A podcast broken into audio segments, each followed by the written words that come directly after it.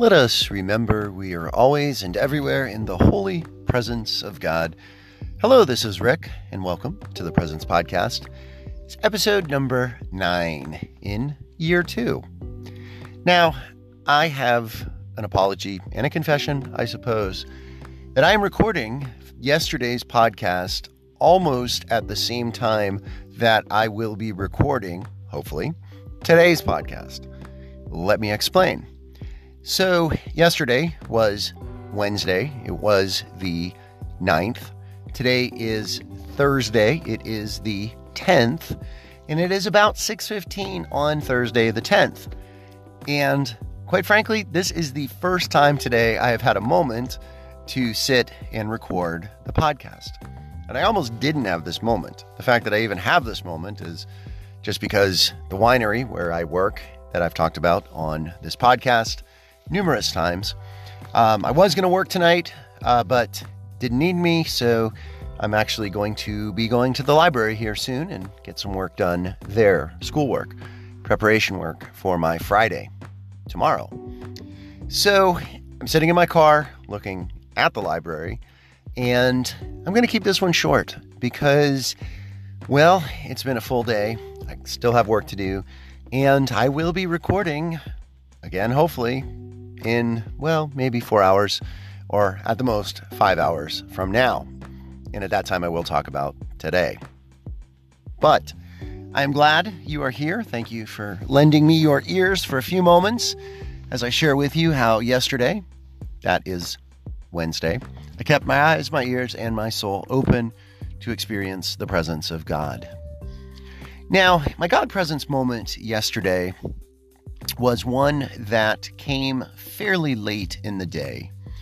And it was a moment of wonder and gratitude. And for me, especially if you have been listening for a while, you know this about me that those two sensations, those two emotions, those two experiences, I'm not exactly sure what you would call those because they're not really a feeling. Feelings are happy, sad, angry, etc. I think they're really more states, I would think. Like you find yourself in a state of gratitude, in a state of wonder.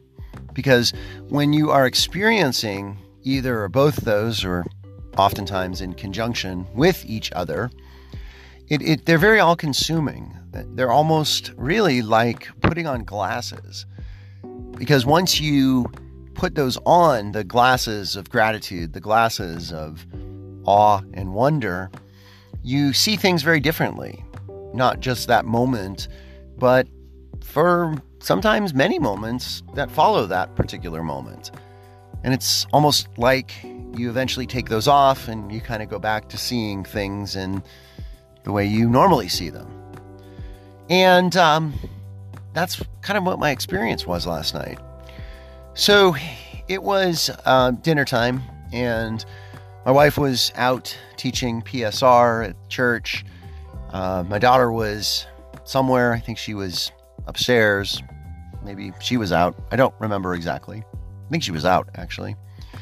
And um, just my son and I having dinner last night. Kind of casual dinner. It was leftovers, nothing fancy. But we're sitting there at the table and we're talking.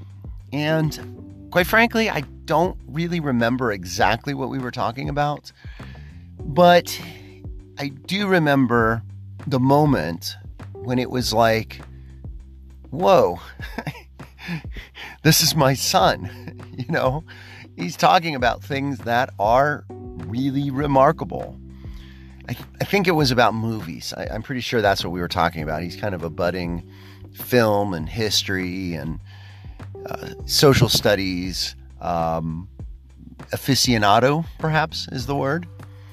And um, it was just this moment looking across the table, seeing this 17, almost and a half um, year old young man, really not even a child anymore, because only six months away from officially being an adult, end of July, and just recognizing and realizing that I was the first person that held him, you know, 17 and a half years ago.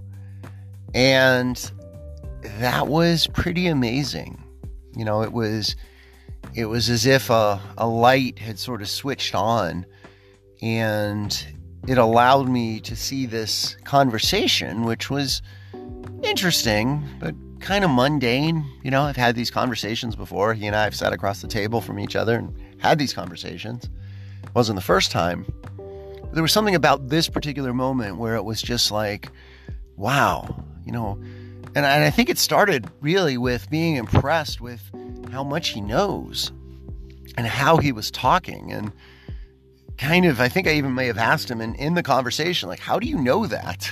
you know, sort of like, where did you learn this? Because it was some history and I think it was something about presidents and, and I said, wow, this is, this is amazing. And I, I kind of have to just remember that, you know, like some kids are just math whizzes or they are science whizzes, you know, or they just can build incredible things out of, you know, an erector set. And they're probably going to be an engineer.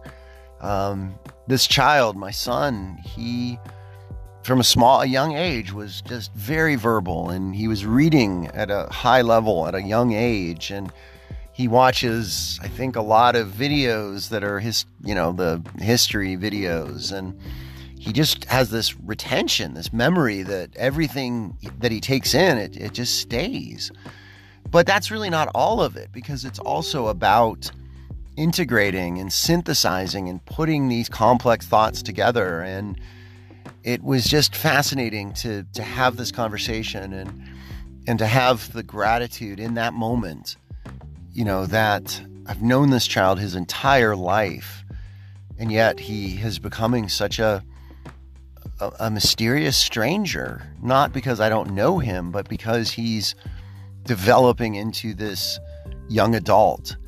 And he has these abilities that I've seen glimpses of, but I'm just really seeing how they've grown and how they've matured into their fullness.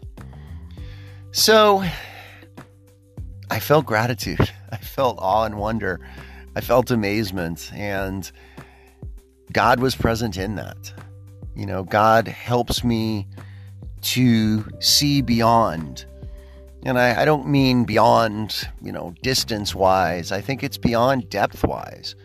You know, I, I really believe that in the midst of our mundane world and uh, mundane existence, because it's not a mundane world, it's a gorgeous, beautiful, incredible, amazing, mysterious, awesome world that has a lot of terrible stuff that can really be horrible. Some people have really lives of suffering and, and just brutality.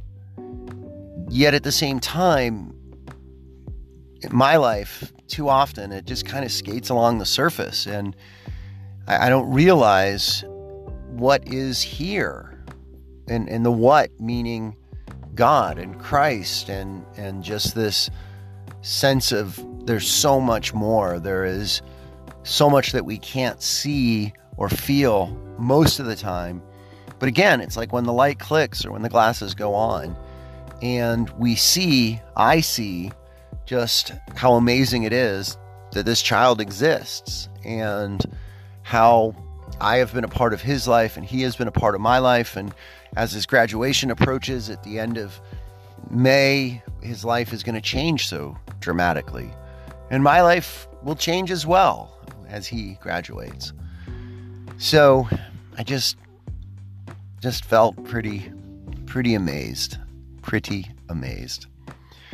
So to conclude this and put my little commercial on at the end rather than in the middle this time, because I don't know that there's a middle. Feels like this is the end.